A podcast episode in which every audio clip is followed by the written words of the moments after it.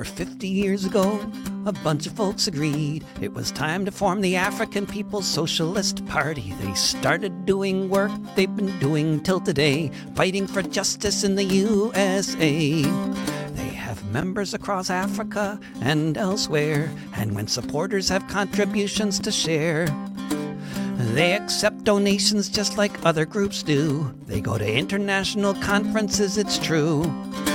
But no one needs the Russians to see that we live in the shambles of a country where your life may be determined by what zip code you live in and by the color of your skin.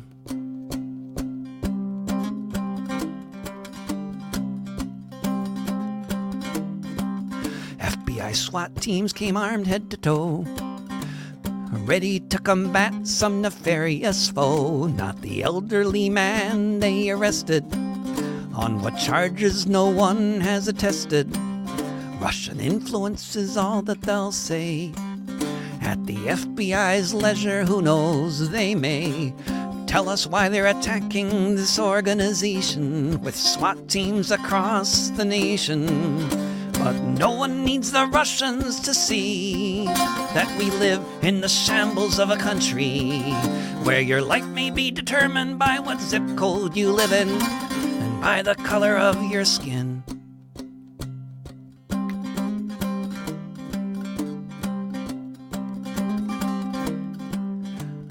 Who here is unindicted? Who is waiting to be invited? To the secret list of those who'll be graced by a cop with a gun at your face. Who here is a co conspirator? Would you even know if you were when they come to take your neighbors away? What will you do? What will you say? No one needs the Russians to see that we live in the shambles of a country where your life may be determined by what zip code you live in, and by the color of your skin. And by the color of your skin. And by the color of your skin.